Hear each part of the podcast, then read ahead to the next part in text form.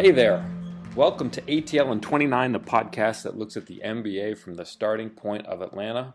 Uh, my name is Kevin Chouinard. I'm here again with Tyler Jones.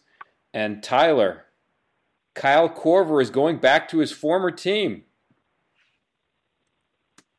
Yeah, congrats to him. He gets to leave Cleveland, go to uh, go back to one of his original stopping grounds in Utah. So I guess that That'll be a nice uh, w- welcome change of pace for him, uh, considering what a what a mess Cleveland was, specifically towards him and his situation. Right. Uh, so this is the official death knell for the protected first round pick, even though it's been functionally gone for a long time. I mean, the death knell happened when LeBron James left, so I don't, I don't really there wasn't hope. Like you know, when Kevin Love got that extension, weren't you like a little bit hopeful that they could be lightly subcompetent? No, because Kevin Love hadn't been. I mean, Kevin Love hadn't been that good.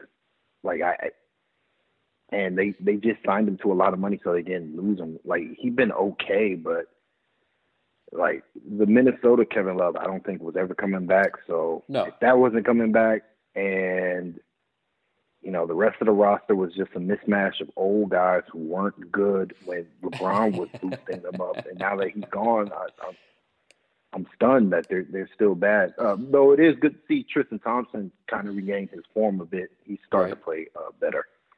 Yeah, uh, and I, Collin Sexton showing showing why he was a lottery pick. So that that's been good. They they they've had some like Cleveland had some bright spots overall. It's just you know this idea they're going to win 30 games, play better defense without LeBron James, like, come on, guys, like the, the talent's just not there. I mean, I didn't think they were going to. I thought they were going to be just probably, you know, the worst defensive team in the league. Like, I thought they would be terrible on that end, but I thought maybe they would be like functional offensively, like maybe a top 10 offense, and that could drag them to like 35 wins or something. But yeah, that's not going to happen. So, did you win this league? Go ahead. I mean, it's hard to win in this league, and it's especially hard when you, you just don't have a primary ball handler that can, you know, get in, get to the rim and generate offense for other guys. And you know, all, the only guy that can who can potentially do that is Sexton, and he's a rookie, so it's just yeah, that's just been the it's just a domino effect of you know they do have. It's not like they don't have veteran talent that can't help a basketball team. It's just that you know without that driving force guy who can get to the rim and make plays, like it, it's just hard. It's just, I mean, it's just difficult for them to generate good looks on offense. They have to, like Cleveland's offense is basically um, pull up mid-range jumpers, and when they go in, they can, you know, teams are going to give those up, and when they go in, they have a chance to win games. But it's just not a, it's not a recipe for success. Okay. Uh, does Korver do anything to fix what ails Utah? Yeah, but you know what ails Utah is that they're missing open three pointers. So I imagine he would help on that department. But I mean, really, at some point, you know, you, you like you think that uh, Donovan Mitchell, Ricky Rubio will start, you know, hitting their threes and they'll start playing better. It's, I mean, that's what led to their, you know, to their second half jump last season is when you know Mitchell and Rubio started you know making shots and right. Then the rest of the offense, I mean, the, their defense then became dominant because you know they were no longer giving up um, transition buckets because they were making more shots. Right. Like I, like it, it's that, and you know, th- they've also had a difficult schedule. That's something that Stan Van Gundy had pointed out earlier today on the Dan Le Batard show. That you know, the Jazz have played 20 of their 22 games against teams with a record above 500. So, you know, it, it's a it's a variety of issues, but you know, it's not like we haven't seen Utah do this before. The good thing is that you know Rudy Gobert is healthy and he's still a beast defensively. So, you know, you you, you would expect that you know at some point they're going to start making their threes, and Kyle Korver would definitely help with that. Uh, help with that in that regard. Okay. I'm I'm not holding my breath waiting for Rubio to start making threes like he did last season though. Uh, I mean, he's capable. It's you know he's not. He he will go through these these peaks and valleys. he he's done this like Ricky Rubio has gone through. He's a peak and valley player where where he will just not make shots for months on end, and then all of a sudden he'll have a two month stretch where he's making his jumpers, making his open looks, and all of a sudden now unlocks you know the offense for for the team he plays on. So yeah, that's he, very that's very Dennis Schroeder. Have, yeah, so he'll have stretches where he plays better. The issue is that he's just not a consistent.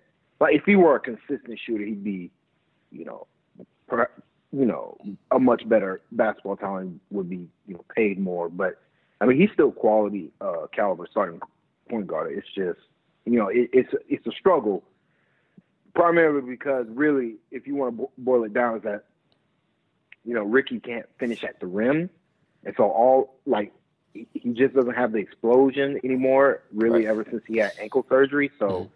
It's just if he's not making his, you know, his jumpers, he's kind of toast as a basketball player uh, because teams know he's looking to pass. So, you know, it, it, it's just it, it's one of those things. And you know, Donovan Mitchell's not making any shots either, and he's been kind of he's been laboring through a variety of injuries. So Utah's just been it's just been a struggle for them to score. And you know, Korver should help space the floor a bit more, make the game a bit easier for their playmakers, and then maybe maybe that will relieve some stress on. Uh, on uh, those two guys to start making some shots, and you know, Jazz will start winning more games. Speaking of former Hawks, uh, Oklahoma City's now good. They yeah started I mean, out pretty rough. It's their defense.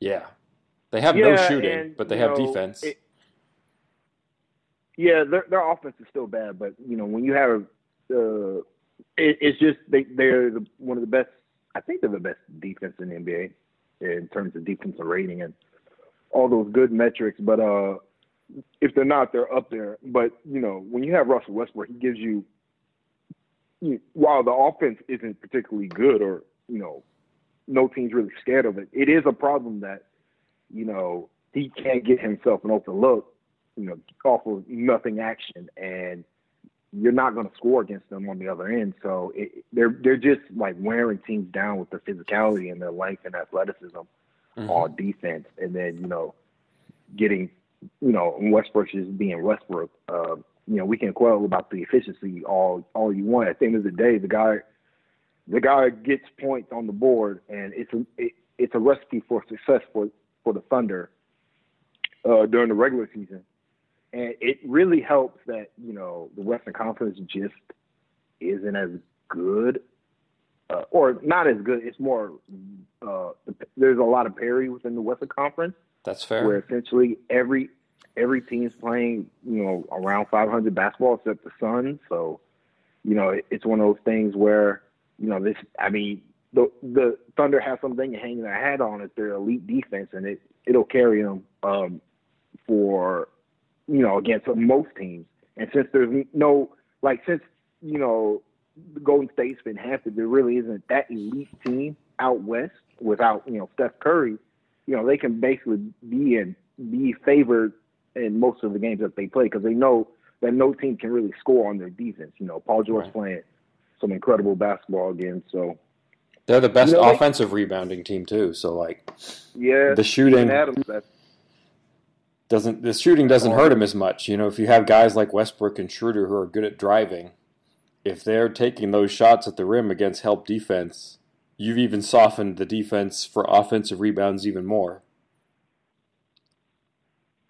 Yeah, and I mean, it like ideally they would have more shooting, but I'm pretty sure Sam Presti and co are okay with the fact that hey, all our wing defenders that come in the game are good defenders, and you know you, you're not. They they hang their hat on. You're you're just not going to get easy looks on us uh, on defense, and then uh, uh, when we're on offense, we're gonna we're gonna make some tough shots, and and when we don't make our shots, Steven Adams is going to grab every offensive. You know, going to grab like 25% off, like, or, you know, you're just not, you're not going to get a defensive rebound against Steven Adams. Like, he's just going to cause problems for you. So it's I mean, it's a recipe for success during the regular season. Exactly. Uh, we'll the, their lack of their lack of shooting when the playoffs come around, though.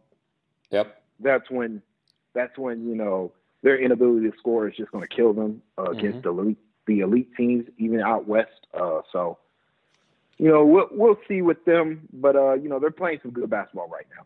Sure. Uh, I guess to bring it back to the Hawks, what are you expecting from Schroeder?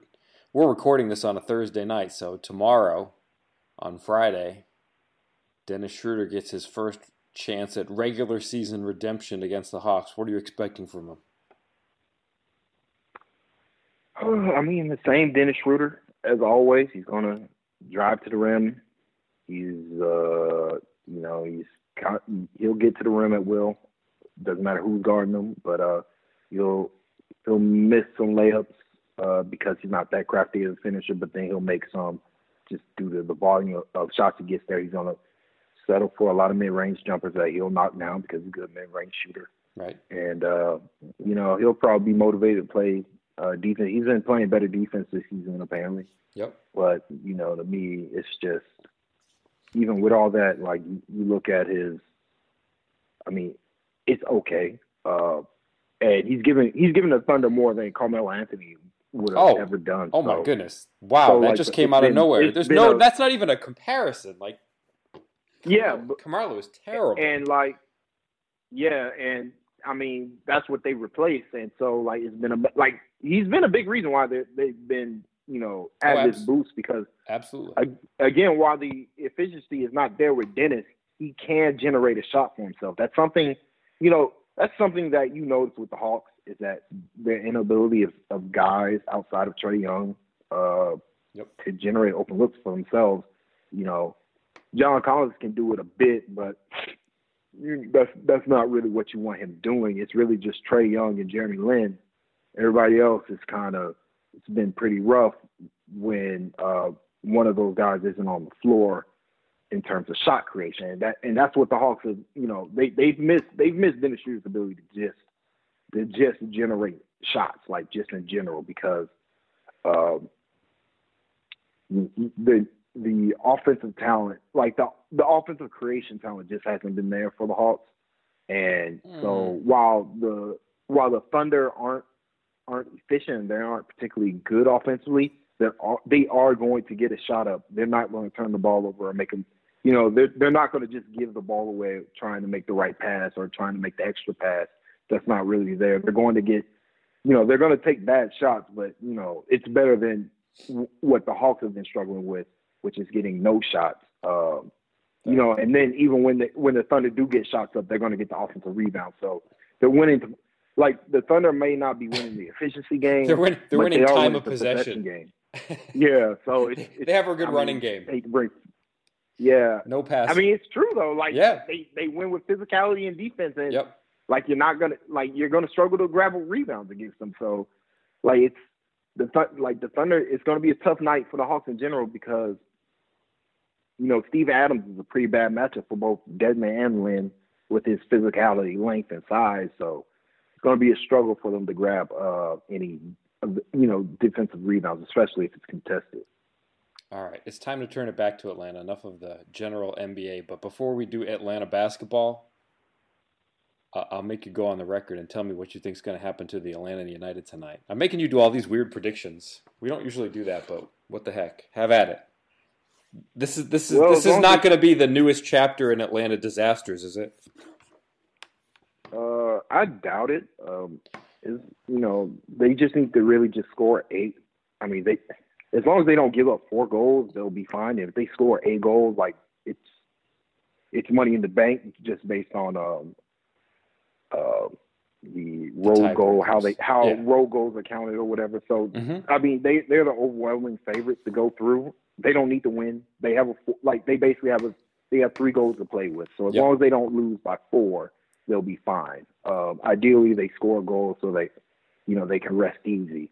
Um, Do you- force you know the Bulls to play outside, force the Red Bulls to play a bit outside their comfort zone because, you know, against Atlanta, uh, if if you're going to attack, like as long if as long as uh, the Bulls are going to try to attack and score, they're going to leave themselves up for counter opportunities, and that's where the Hawks. I mean, that's where the United at their best with, especially with uh, especially with uh Miggy back Miggy Almiron, uh, Mm-hmm. you know, running things. So it they they I feel like they they should go through comfortably. I I wouldn't be too worried uh, unless you know a massive a massive choke job happens on, on their end. But I don't I don't suspect that to happen. They they're too talented to to just give up four goals in a game and not score any. So I, I like if you're a United fan, listen to this. I mean, you're probably gonna listen to it after the game, so yeah, it's gonna be super weird when you hear it. But I, you know, I wouldn't be too concerned at all. Okay. Go ahead and buy those tickets uh, for Woo, December uh, eighth. You know, yeah, exactly. all right. Uh, it it's been a while. I, I've been grinding out the homestand, and I went to Charlotte last night. So uh, it's been a while since we recorded, and I think the biggest thing that's happened to the Hawks since the last time we talked is that we've seen a substantive amount of of John Collins, and you know, it's hard to think of anything that's really a whole lot more important to the Hawks' future other than him and Trae Young. So I mean, that's that's an important development, and so you know where, where do you think the team is at with respect to him? And you know, what kind of team are they when he's actually rounded in the lineup? I think the team that they've been for this past week is more or less what they are. You know, a team that can, you know, that can beat, you know, if they if they play if the Hawks, you know, don't turn the ball over twenty right. plus times, uh, which is rare apparently. but you know, as long as they as long as they don't turn the ball over and um, so many times, like they they have a chance to you know be in and win every game that they play. And you know, even last night against the Hornets, you know, I, I didn't think they played poorly. I think they just didn't make shots. So like they um, only shot like a, they got up over 43s and only made 11 of them. So right, you know it, that that was like you know they lost by 14, but a lot of it was the Hornets were just packed. Like I, I didn't I didn't really care for what the Hornets were doing defensively. They just packed the paint and hope you know the Hawks shooters missed shots, and they did. So kudos kudos to Charlotte on that one. But you know overall, like the, the this this stretch of games since uh, um, since you know John Collins is they took John Collins off the minutes limit.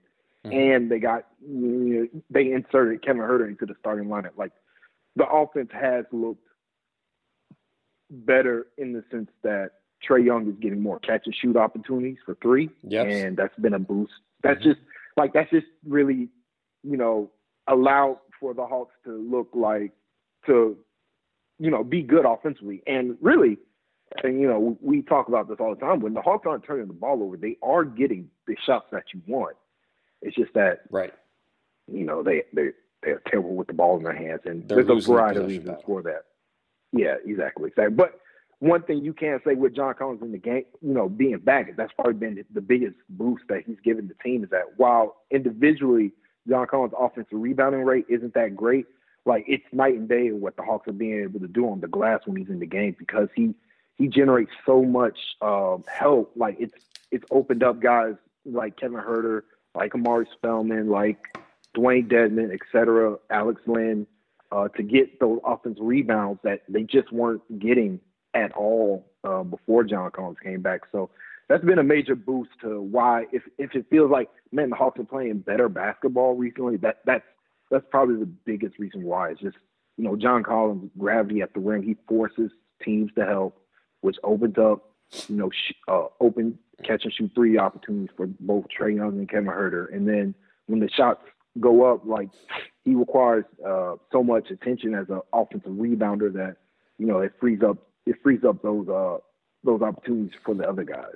It, you know that that that's a good point, and it reminds me of one thing that I saw, and I think it was actually even before the minutes restriction came off. One of the, you know, John Collins is the Hawks' best athlete, and sometimes that shows up in ways that you wouldn't. They, they're not even traceable in the box score because, like, you know, one of the things, one of the first games back, you know, I think it was Trae Young who drove. And one of the things that makes me really nervous about Trae Young is like if he drives and he doesn't take one of those floaters, like if he tries like the a Kyrie Irving type shot where he kind of gets under the rim and then has to kind of pick which side to kind of spin it up on. If mm-hmm. that if that shot goes in, it's great. And you know, he's he's good at doing it. But if he misses that shot, it's basically a power play for the other team because he's in bad position. He's got his momentum working against him, and he's you know he's already at a defensive disadvantage to begin with, just based on his size and his athleticism. So like one of those first games that John Collins was back, you know Trae tried one of those shots, missed it. He's pinned under the back. You know he's he's totally out of position for you know playing transition defense at that point. And John Collins didn't get the rebound, but he just kind of you know got in a tip tip battle with the other team before somebody actually corralled it. The other team got the rebound, but just the fact that he was in there battling, Trae Young got to his feet, got back, and he was in position to play defense at that point. Just because of that, that the athleticism and the fact that the other team had to account for it and be responsible and match up with him, you know, just kind of masked one of the problems that the Hawks have for you know two and a half seconds and, and until the Hawks kind of get back under their feet. Exactly. I mean, there because before, I mean, just in general, before you know John came back, teams didn't have to worry about grabbing the defensive rebound. The Hawks were too easy to grab. Sure. Uh, you know, rebounds against. So that just fueled that that further exacerbated the Hawks' problems in transition, where you know it it it, it would just be like teams could send you know, their four guys down the floor immediately when the shot goes up, just because they knew like the Hawks really didn't have didn't have anybody to really threaten as an offensive rebounder. Now with John in the fold, like you you have to put you have to have two on him just to tip the ball away from him, or he's going to get the rebound and you know hurt you. Um, so he's been a boost that way. He's also been a boost in general, just with his activity level, uh, especially uh, running the floor. Like he's so fast that he requires guys to sprint. Like he just ca- causes havoc in general with his, you know, speed and athleticism. All you know, in all facets of the game, both offensively and defense, defensively. So, I mean, he's just been a major boost. Um, you know, one one thing you can say that is definitely improved has been his passing. He's throwing some he's throwing some pretty good dimes, setting guys up for easy shots, both from three and at the rim, which which is something that's good to see. It's good to see uh, progression from him. Uh, right. And you know, while he hasn't made, while he hasn't made, I think he's only made two threes on the season, and he hasn't like, really tried that many. Yeah, I mean, it, it's been a, it's good, it's been, it's probably been more due to the fact that he's just been so good. Uh, exactly. You know, getting shots at the rim that yep. you know those opportunities in general haven't been there though. Mm-hmm. They were there last game when when the Hornets just like like I said, the Hornets packed in paint, and he did get right. he got three uh, shot attempts from you know good looks that he just that just didn't go down. But you know, I he'll start shooting three more threes more when you know teams really start uh, taking that option away and asking to uh, pick and pop more than than pick and roll. But uh, and he's know, he's already fine from the corners. Like whatever his numbers are this season from the corners, I would not worry about. He is he's going to be a you know absolutely rock solid corner three point shooter, and you know we'll see about the rest. If you can't say uh, an issue is that you know I, can't say that you know with Dedmon not being as good of a roller as either Collins or Len, like right. it's hard to justify just having John exactly standing in the corner yep. with Dedmon rolling, and that's and that's been a, that's been an issue um, in these recent games. And you know, it's going to be interesting to see how Lloyd Pierce manages all of this, where it's really, it like, you know, Kent Bazemore suffered from this as well, where, you know, Bazemore's strengths and weaknesses as a basketball player kind of hurt uh, Trae Young, even though he, in the aggregate, Kent Bazemore was helping the team overall, but because Kent Bazemore wasn't that, you know, wasn't a as such a knockdown shooter as Huerter is, or you know, have the passing acumen that Huerter does, like it kind of hurt uh, the Trae Young in particular in that too much was being put on Trae mm-hmm. to generate good looks for everybody. And so another situation where you can see is that, you know, Dedmon not making his open three point attempts has really uh, shrunk, you know, has really shrunk the floor where, you know, teams aren't like the big, like no teams aren't aren't respecting Dedmon as a shooter. And until he starts making some threes or like it, it's going to be a struggle to get those you know easy alley oop op- opportunities for John Collins. So right. It, will be it, it's going to be interesting to see what how Lloyd Pierce manages this. He might just go with you know we already see it a bit with John playing more five yep. uh, in recent games, mm-hmm. and you could see that potentially continuing, or uh, maybe trying uh, John Collins, Alex Len lineups more, just so that you know the other aspect, you know, John Collins shooting, because I think I think Collins shooting can be a strength for him, sure. but that can only that can only occur if he's playing alongside guys that will threaten around the rim. You know, at the moment, yep. it's really it's just you know it's just him and you know Trae Young driving. That's it. So, like that's not you know you can't really like if if you're looking at John Collins shooting, I don't know what he's shooting. I think what I saw was like twenty percent. I think he's only made two two threes. I think it's season, two for thirteen for the season. Yeah, I remember right. Yeah, I mean that's you know super small sample size. Exactly. But at the same time, at the same time, the problem is that he's not getting much volume. The up. problem is the volume. volume. Up. That's right. The problem yeah, is the, volume. The, problem is the volume, and he's not getting threes up primarily because the guys he's playing with just aren't you know just aren't threats. Uh, yep. Like like he is in particular. So it, it, it's been it's you know, so there there may be like you know, it's it's good on one hand. It's good to see that Lloyd Pierce has shortened the rotation. He's only playing ten guys every game. Um, he's not doing the 12, 12 guys in the first quarter anymore. Right. Uh, thing. So he's he has a set rotation, and we can we can argue back and forth on who should and shouldn't be in the rotation. I think it has helped the, those guys overall to know, hey, you know, I'm going to get these minutes. You know, I don't have to stress if I play well. Like he's not going to yank me all that good stuff. I know what the minutes I'm going to get, so I could just do my thing and play my role. And I think I think that's helped uh, Spellman these in these uh, recent stretches because he's playing a lot better recently. But that's true. I also think uh, it, it's helped the team overall where there's just a bit more continuity with how they're playing. Yeah, and going back to the Collins three point thing, like they're not really seeking out just kind of the standard pick and pop stuff. Like, you know, for him, his threes are coming when he's not in the play. It, you know, it's like he's not hmm. he's not taking like the Horford three pointer where he's in the play as a screener. You know, his stuff is just kind of away from the ball, and so that's why he's not. I mean, the the Hawks can try that at some point, but they're not. They're they haven't really tried it to this point. It would be interesting, you yeah, know. Once, once this is a lost season, it would be interesting to just see them, you know, try that when it's the right call against whatever opposing teams are throwing out there defensively. But I mean, as of for, you know, for right now, that doesn't seem to be something that they desire a whole lot, which is fine. I will.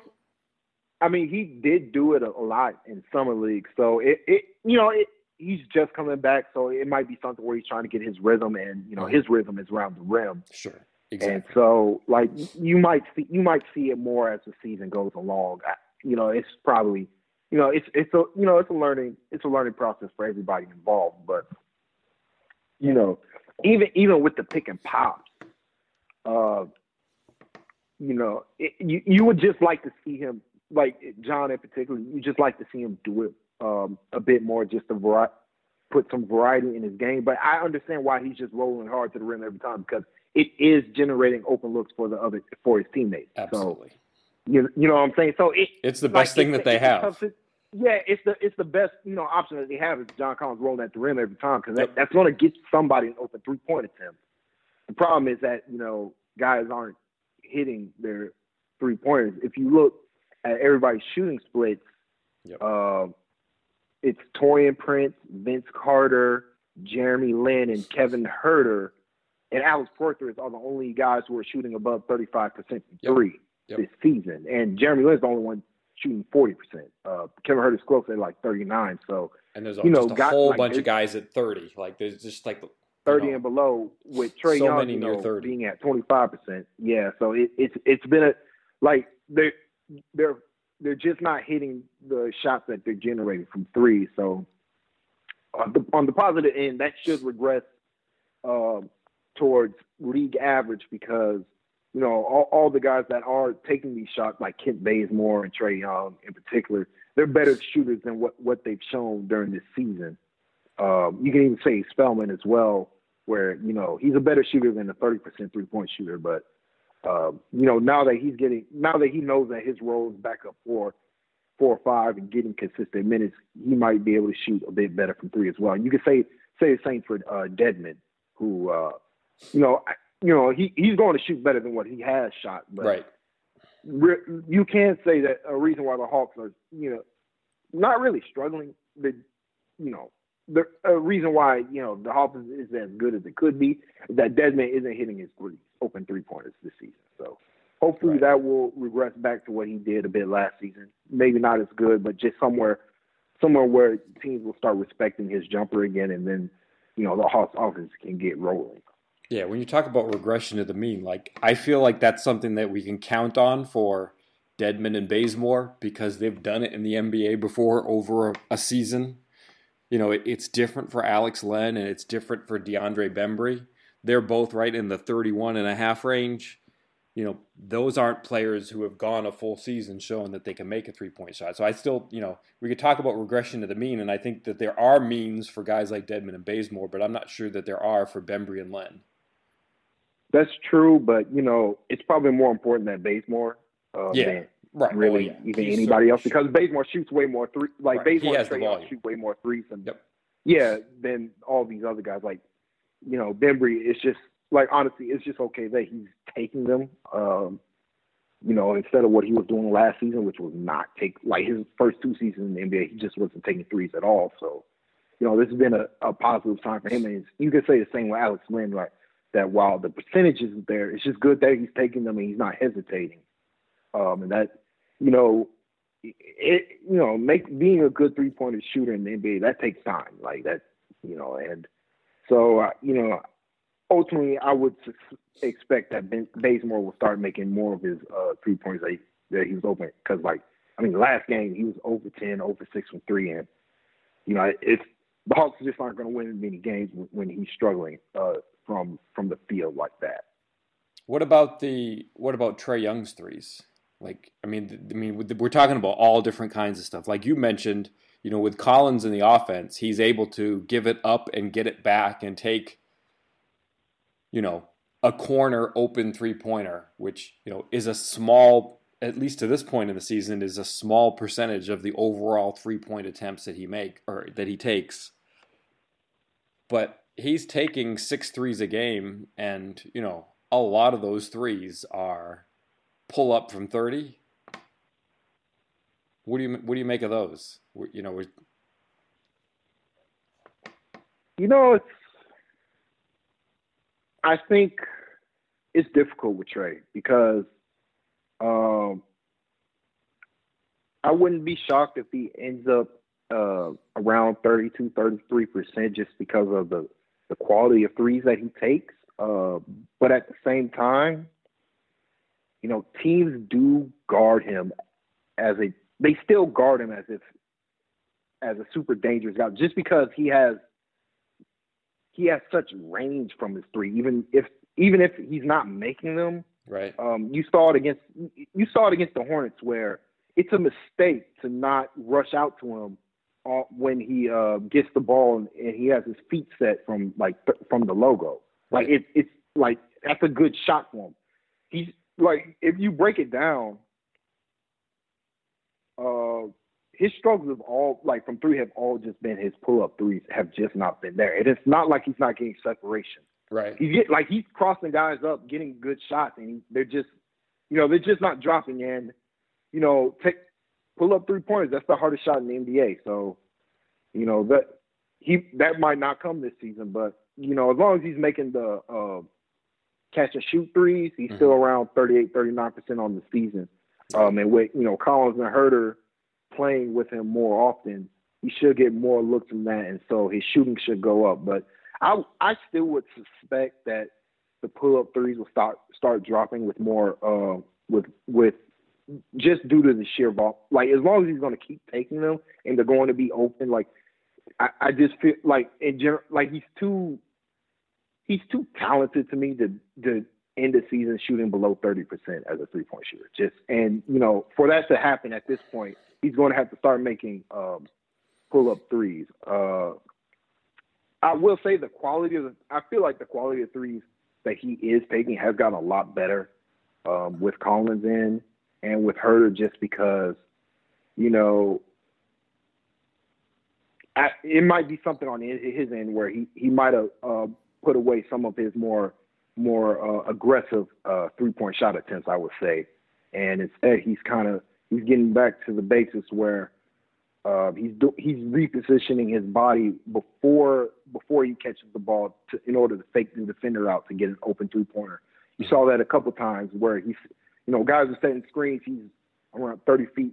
You know he's three or four feet behind the three point line, but what he's doing on these uh, DHOs or, or on uh, DHOs or on just simple um, screen actions that he's pivoting before he gets the ball and like doing shoulder fakes in order to get separation that way, and you know baiting guys into going one way where they think he's going to drive, and instead he's going to take the open three. But um, you know, at the end of the day, I as long as like to me, as long as he's taking them, I, I'm fine. Uh, just because, again, like the NBA is tough. It's you know it's the hardest league in the world. I, I feel like it's probably the hardest league in the world in any sport. He's not that big, and I, like to me, it's more important that he's able to take um, these threes at this level of volume at, at at this juncture of his career as a 20 year old than he is making them. Ideally, you'd like him to make more. Like the one for 26 stretch was really brutal. Um, that that really dragged everything down for him in his game where you know, he just wasn't making any type of three.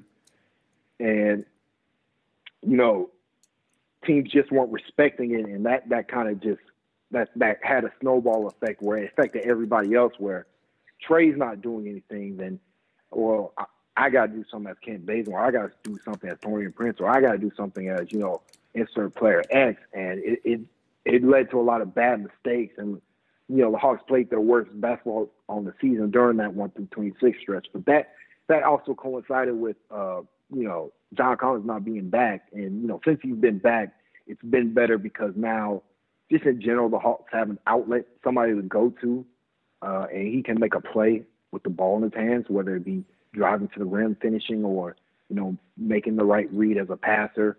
Right. Uh, so it's it's really it's really helped the team overall, and you know, and inserting, I feel like inserting Huerter, even though Bazemore's a much better basketball player, like does help Trae a bit too, just to just to take the creative load off of himself, off of Trae just a bit more. You know, Huerter, you know, he still has his struggles uh, with physicality, but at the same time, he's such a you know he's such a good you know driving kick guy that he's been a boost uh, for the offense overall. Actually, I, I one thing I would like to see Trae improve on is uh, when he doesn't have the ball in the fast break. Mm-hmm. Uh, he has a tendency to run the lane as if he's uh, as if as, as if this is high school, and you know him being six two isn't such a big deal. Uh, you know he really needs to flash to the three point line every time, like right. You know, like all the you know instead of so that you know the guy who's dribbling the ball, you know, in the middle of the lane has um, an option that's not okay. Give it to Trae Young on a fast break and hope he finishes a, a contested layup against you know you know against multiple guys. That's you know that's not a winning formula for him in particular. He needs to fade to the three point line and um, hope that his either you know the guy who's dribbling the ball makes the right read if he's open, or you know at the very least he'll cause gravity where guys will go to him and make the lay you know the fast break opportunity a bit better. Uh, you do see it a couple times where he's just, and, and, he's young, so like you know a lot of like, and that's something very easily coachable. I'm pretty sure like Lloyd Pearson coach and, and company have seen it on the film. They're like, hey Trae, like you know, sprint to the corner. You know, it's you know that if you do that, that'll that'll make our fast break that'll make our fast break even more lethal. If you don't have the basketball, if you do have the basketball, you know, do your thing because you're such a gifted passer. Like we you know we trust you to make the right decision on the break. But if you don't, you you in particular because your lack of height, uh, you have to sprint to the corner because uh, that that's where you'll provide the most value as a uh, somebody get... running running the lane. Okay. I mean, there, his shot, like he's small and he doesn't really elevate for that shot. Like, I think there are going to be times when if he does that, he's not going to be able to get his shot off, but he's still going to attract enough attention from the defense. It's that if he makes the right decisions, it's still a plus. That if he does that. Well, I mean, it's a plus that he does that just so that he can pull somebody right. away from the rim. I mean, because I mean, you saw last game against the Hornets. I think it was two times where he uh he was running the lanes, and you know, fundamentally, that's what you're supposed to do. That's what you're taught, you know, all through you know basketball infancy, where hey, if if you're running a three on two fast break, both guys run the lane so that you know uh, the guy in the middle can make the right read. The problem is that you know Trae, since you're so small, like it's too easy to recover and block your shot just because you know you, you just don't have the athleticism boost to finish over over uh, anybody. So like just like he's he's getting in the way, and like if he does fade to the corner, sprint to the corner, all of a sudden some guy he's gonna pull somebody out, and you know that'll just make it easier. Or if they don't, if they don't go with him, that makes the decision easier for the ball handler. Like, okay, I got somebody open in the corner. Sure. I can just hit him instead of what they were doing, which was just, you know, and, and they, you know, there's probably a bit of fatigue going on as well with them, you know, second night back to back. But that's not the first time I've seen Trae do that, where where he doesn't have the ball in transition, he tends to uh, run the lane instead of, you know, uh, sprinting to the corner and, be, and causing havoc that way. And to backtrack, you know, talking about those long shots, you know, I think the ones where he gets his feet square and he's shooting, you know, from basically with his toes on the logo or his heels on the logo. I mean, he, he's made nine of 26 this season from 30 or more feet, which is basically those shots. That's that's not terrible. I mean, if nine of 26, that's more than a third of them. So I mean that's almost I mean, that's good. That's I mean, good, right? Yeah, that, it'd be nice. It'd be nice if he could, like I said, if he could make any of these. Because I mean, he's making incredible. Like he crossed up Cody Zeller viciously uh, last game, and you know he does that to a couple guys where he gets a big on him. He crosses them up nice, and he gets the open three pointer setting everything, and it's just clanking off the rim. So that that's the one that he's know, struggling with is like the ones in the pick and roll play where the defense is kind of exactly. step back. That that's the one that he's got to get better at. He's he's good on just the regular and, give it up and give it back. He's pretty good on the the deep bombs. He's just got to figure out how to make a three when he's in the pick and roll play. And you know that and that's hard. yeah, it's tough. It's a, that's it's hard. shot. If, if if the thing is, if he were making it, then the Hawks would probably be a damn good offense. but you know, not. So, you know, that's you know, that's just one of the things. Like, and that shot takes time. Like it, it took Kemba what seven years into his pro career, and yeah, you know, it, it it's it's a tough shot to make, and and so like I, I think he'll get there. It it, he's helped himself. Like I said, like in, in these this stretch of games that he's playing, he has helped himself in that he's no longer taking just terrible fadeaway threes. Like that's the one shot that he that he probably needs to park and put put in the uh put which uh, kind under of? lock and key for a couple of seasons. Des- describe it to me. Points where he's where he's taking so he's taking a um a side step uh, okay. pull up and then he's fading to his right. Uh, he probably needs to take that one away. I know what you're talking about. That that that like those have no chance. Like right. they flat it out. But when he has his feet set, or when he's like when he's making a move off the bounce one on one, and he gets an open look, he's not hitting those. And but those are good shots. Like he's resetting his feet and getting he's getting good separation. They're just not going down. And then you know the ones like we talked about, ones he's struggling with the most is really with the uh, you know pulling up from three off a a, a good screen like and the you know the big is hanging back. He's just yeah. not making them, and so you know that that's for him. That it's a different angle. Uh, like it's a different type of shot than than the ones we've described because uh, you know it, it's harder to get your feet set on those and get your shot off on time. And with you know his release, like he has such a small window to get it off that you know, so it, like to me, that that shot's just going to be something he's just going to have to work out, work on throughout the season over the summer until you know he's really money. So, you know, I, he the good thing is that he has the shooting talent for it. Yeah. Um, and I would, and I, and again, I would still suspect that he's going to shoot better from off the dribble threes in general, just due to math. Uh, uh, so like I, you know, it, it, was just really, it was just a really, really bad stretch. One for 26 is terrible.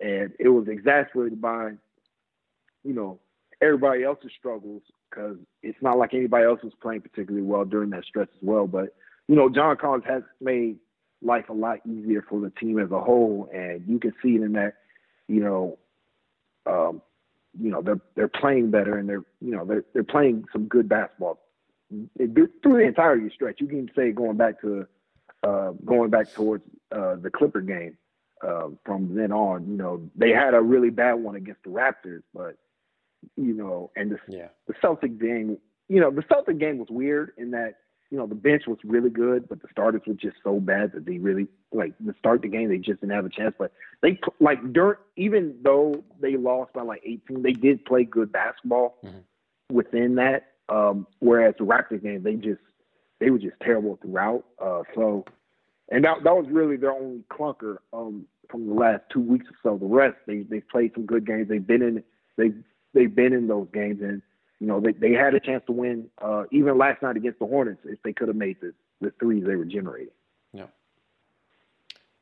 Uh, with with Huerter in the starting lineup, he seems to have the green light to try to go find offensive rebounds. Is is that something that surprises you? Do you think it's a good idea? It's, maybe he has a knack for it, or he's demonstrated a knack for it. Do, does he look good doing it? Because it seems like he's really got a green light that maybe some of the other wings don't in terms of going going hunting for those.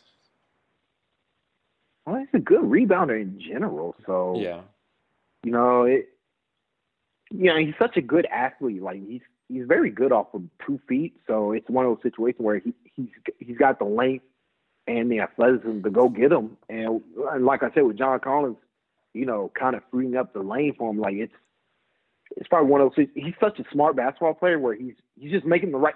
Like to me, Huerter and these offensive rebounds is him making the right read as a basketball player. Where he's not like you compare him to like say Spellman, where Spellman is just running running into the lane and hoping for the best. like Kevin Huerter, like I mean, Kevin Huerter is reading the ball off the rim. Yeah, like he's reading the ball off the rim, and he's he's like, okay, I have a chance at this. Let me go get it. It's like, a geometry problem.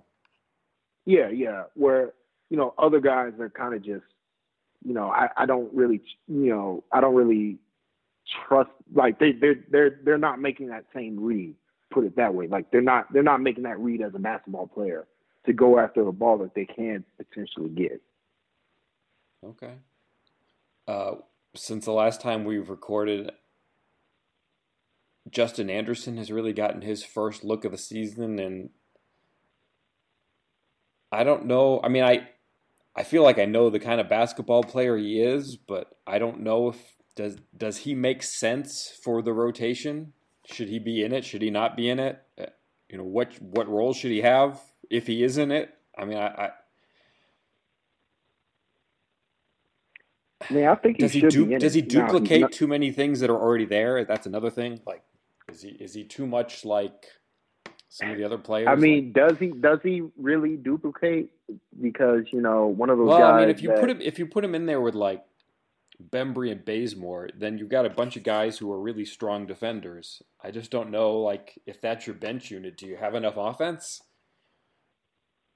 Uh, I mean, it depends on what you you know supplant them. With. I feel like you know him, Justin Anderson at the four. You know, there's some lineups uh, you can put out there, even uh, with Bembry and Bazemore that you could potentially work. Uh, right. But, I mean, if if, if the know, Hawks' the, goal was to try to make the playoffs, he should be the backup power forward and not Omari Spellman. Like that's fine. I mean, but that's not their goal. So, like, I assuming mean, that you have to play Spellman, then you know what's the right role for him for Anderson? I mean, then if Spellman, then I, I just don't think there's going to be minutes unless you know they play a team like the Hornets that go small, and then you know you don't then you kind of just sub Alex Len out for for uh, Justin Anderson, which is what they did last game. But right. I mean, to me, ideally, he should be playing every game just because. I mean, I mean his his physicality, activity level defensively is such a boost and his size. Like, it's, Mhm. I mean, it's no, it's no, it's noticeable. Uh, Yes. His defense compared to say uh, the guy who's starting ahead of him, and Who's the guy Like starting ahead of him? Taurean Prince. I mean, Oh, okay. So I'm not I'm Uh, not asking you to drag somebody through the mud. I just like I don't know Anderson's position when when you say that, so I'm not sure. yeah, for sure. yeah, because because like you were like you were like if the Hawks were trying to you know win playoff games, Gotcha. like man, what, Yeah, yeah. yeah. I mean, I Okay, talked sorry, I talked about it with with Brad Rowland on on uh on the Locked On podcast. So if you want to hear my thoughts on Taurean this season, you can go go with that route. But sure. Like I said, it is noticeable considering that they're both similar height and weight, you know, basketball players. How much better Justin Anderson has been as a defender, I mean, and in like he, Anderson's like the second best athlete after John Collins on the team. Like he's he's phenomenal in just in terms of athleticism. Like he he brings a Yeah, lot to and- bear on a game. and you know, and it goes back to my point that you know Justin Anderson, just, like, you know, we I did say like it's on one hand it's been a boost that Lloyd Pierce has found you know shorten the rotation. At the same time, Justin Anderson is kind of too good to not be playing. Um, to me, you know, this, this it, it's like you, you got to find minutes somehow for him. It's and like to me, like the the easy the easy mark is Spellman because even though he has played better, um, you know, He's, he's, just not a rookie. like he's not a power like Spellman's not a power forward. Like he should only be playing minutes at the center. right. And the Hawks have two, you know, guys in Dedmon and Alex Len who are just better than him. And, you know, Collins is better than him at the four and the five. So, like, to me, like playing Spellman at the four, it, it, it's, it's, it's, it's asking a lot for him Right. as a basketball. It's asking a lot for Spellman. Now, uh, Uh, at the same time, I can see why Spellman is playing in the sense that, you know, the Hawks do need his shooting, even though the shots haven't gone down. Right. They like his three point shooting. He's a better. He's probably a better three point shooter than both Alex Len and Dewayne Dedmon. So that goes into my my original point where, you know, Spellman should be cutting into those guys' minutes. He's like Justin Anderson is kind of like they, I mean they they need his activity level defensively because he generates steals and you know they get looks and easy looks in transition just based on his activity. hmm Uh, and you know he, he he causes havoc on, as a defender, and you know you should always lean towards uh, playing you know your better basketball players just in general. And you know Anderson's a better basketball player than Spellman, and uh, I get why Spellman is playing Right. but it's not you know but but here's a here's another situation. Uh Spellman's going to be here for he he's got three years you know guaranteed Right. we you know we we got but there's no rush to see what type of basketball player Spellman is today. With Justin Anderson he he's a restricted free agent this upcoming season. Hawks got to see what they got in him. Uh, Okay. you know they they traded it. You know to me they traded a good role player in Mike Muscala Yeah. you know, his foibles aside, like the Hawks could use Mike Muscala today. Sure. Uh, his shooting and just his overall, you know, presence as a basketball player, defender, uh, rim protector, all that good stuff. Um, they could they could use him, and he Muscala probably would be playing, you know, if he were here. Uh, but you know, Justin Anderson is a restricted free agent, and going to be a restrict, upcoming restricted free agent, uh, you know, this offseason. And like to me, the Hawks got to see what they got in him. Um, you know, if they want to entertain potentially paying him, uh, you know, a decent sized contract and see what, what his value is uh, as a basketball player. Because they did give up an asset to take him. They didn't have to trade Muscala Right. for him in particular. So, uh, but I, Uh, I would suspect that. I, I would suspect towards you know he's going to be a, a mainstay in the rotation, uh, and like the, uh, you know the thing just due to the fact that you know in the NBA things happen, whether it be trades or injuries. So Injuries. Yeah. I I, mean, I wouldn't be too. Yeah, I wouldn't be. I wouldn't be too concerned with Justin Anderson not playing uh, at the moment. And, and again, he played like what 20, 17, 20 minutes last night. right. Uh, and even against the Heat, like, like I think it's pretty telling. Lloyd Pierce wasn't afraid to go to him cold.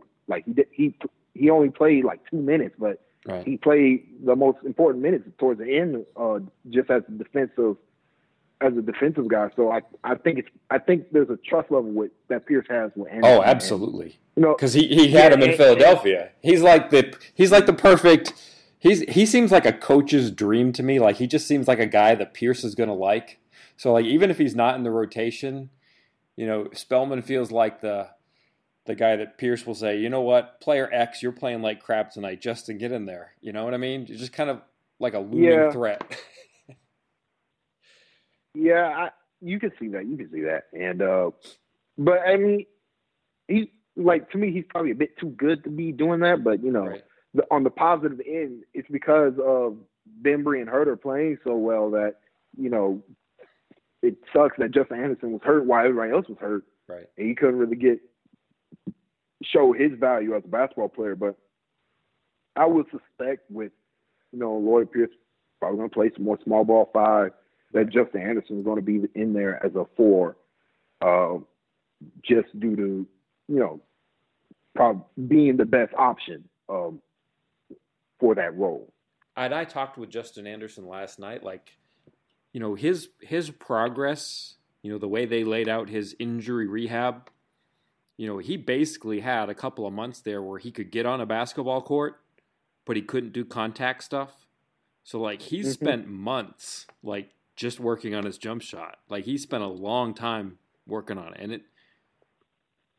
I you know I think he's in that weird phase now where okay I I know how to shoot it, but you know now you're playing against the world's best defenses. He's he's still figuring out like how to do it when he's a little bit tired, how to do it when there's a little bit of defense around. I think he's he's eventually going to get to the point where if if he's open, you know, he can be a, a competent shooter. I mean, I think his career percentage is like thirty percent, and I think you know. I think he's probably a little bit better than that, and and the fact that he's spent time working on it just because he really couldn't work on anything else, and he's working with competent coaching, I, I think he'll get better. I mean, the the form looks good in the game. Uh, it's Yeah. consistent. It's just you know, it's it's just not dropping. That's just Right, it hasn't fallen. the NBA. Sadly, it doesn't matter. It doesn't matter how good your form is. Yeah. You know, so like, He's- but I mean, as long as it's consistent, that that's that's been a plus. Um, and but I mean, his other aspects of his game look really good. Like I've I've enjoyed. Like it's hard not to like Justin Anderson. He, he's Oh my goodness, he's yeah. the type of player that fans that fans that fans love to see just Mm-hmm. uh just by the way he plays. So um hopefully he can get out. You know, hopefully he uh you know Lloyd Pierce can find a way to get him consistent minutes. Uh, and I and I would suspect that you know that that will eventually happen. Uh, so I, I wouldn't be too concerned with that. But uh, If he's the know, it's good- eleventh it's good to guy, have- typically somebody is going to be hurt, and he'll be one of the top ten guys. Just on the average, like you don't usually have your top eleven guys healthy, so he, he's going to get his chances. Uh, you mentioned before you're like Spellman. Spellman should be a five. I think we've seen a little bit of it. Uh, actually, I queued up some numbers here. We've seen like 13 minutes of it so far this season where Collins and Spellman have played together. Can do you think that can work? That Spellman Uh, Collins yeah. up front? just because of their strengths as basketball players, where Mhm. Spellman's is you know catch and shoot threes, and Collins is rolling to the rim. Uh, so you know I think that can work. And you you know Spellman, it in general, it's like these last two games. Uh, you know, small sample size, all that. It has been good to see him switch out on guys because the Hawks have gone to a more switching scheme. Right. I think that's helped them um, Mhm. defensively, even with Trae Young on the floor, uh, even with Alex Len. I think Alex Len did it a couple times against the Heat, but But I think know, it's a lot. I think that's a lot of the reason why he didn't play last night is because you know, I, you know, with with Collins back in the lineup, Lloyd Pierce wants to do more switching, especially when he puts Collins at the five. And and I asked him about it, and he said as much that basically, you know, that, that Collins gives him that option. So Exactly. they're getting more into the switchy defenses now, where they're switching across even more positions than they might normally, and so, you know, Len makes that harder, but Collins makes it a lot easier, and uh, you know, you you're seeing more of it, and I I I honestly think that's why Len didn't play last night is that they wanted to do that, and that's not. I mean, he can do it on rare occasion, but it's not something you want to play. You know, Uh, you don't really want him. To I mean, that. Len, like I, I think it's. I don't. I don't even think it's that. I think Len just didn't play because the matchup wasn't there. Uh, Right. The Hornets only played Cody Zeller at center, and basically with Dedmon starting, that in matching minutes, basically one for one. Like there, there was really wasn't an opportunity for Len to play. Like you're not. Right. You're not going to put Alex Len in the game with Michael Kidd Gilchrist essentially being the Hornets five. Like that's yep, that that's a matchup that's just not going to work. Like re- regardless of what scheme you're trying to run. So, you know, I, I think. I mean, it's unfortunate for Len because he was playing some good basketball right. um, the last couple games. But uh, so I, you know, like the, I think that was a smart, uh, smart move on Lloyd's Lloyd's part of just being situational. You know, the Thunder don't play small. Uh, they got a lot of big boys. Well, the- Al- and, Alex is going uh, to get a lot of minutes. Yeah, yeah. So I wouldn't be like, you know, similar to Justin Anderson. Like you, you know, it's it's a it's a it's a strange situation at the moment. But again, it's a long season. I I would suspect that all these guys are going to get plenty of minutes to show what type of basketball player they are. But you know, it it, it was like ideally I would have liked to see seen Len considering Dedmon's struggles uh, with his decision making, which I think has been a problem for Dedmon. Mhm. Um, that he's hesitating on his threes now, and he's hesitating. Mhm. Like he's just doing a lot of hesitating in general.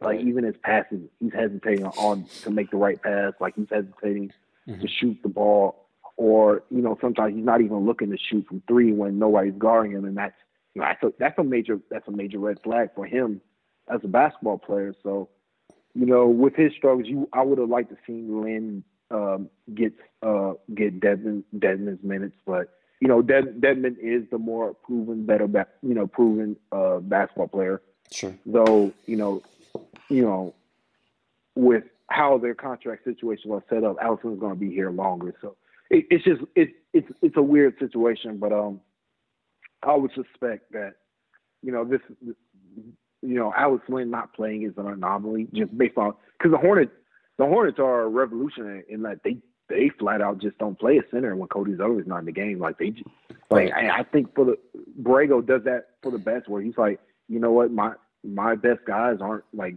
Cody Zeller's the only good center I have. Why would I play, you know, a bad basketball player just to match up, Yep. you know, with the other team? I'm just gonna play Michael Kidd Gilchrist at center and just, you know, cause havoc as a switch team on defense and, you know, getting to the rim and drawing fouls and that's and the Hornets were pretty good at doing that last night. Yep. Uh, anything else you want to hit on? No, I think we we talked this Hawks team up a lot. Uh, I don't really have anything extra. Um, go United! You know, hopefully by the time everybody hears this, Oh, that's right. Uh, yeah, you're won. trying to get to the soccer game. All right. Yeah, I, I won't hold you any longer. Uh, rate, review. No, wait. Subscribe, rate, review. yes, sir. All right. Till next time, Tyler. Have a good one. You too.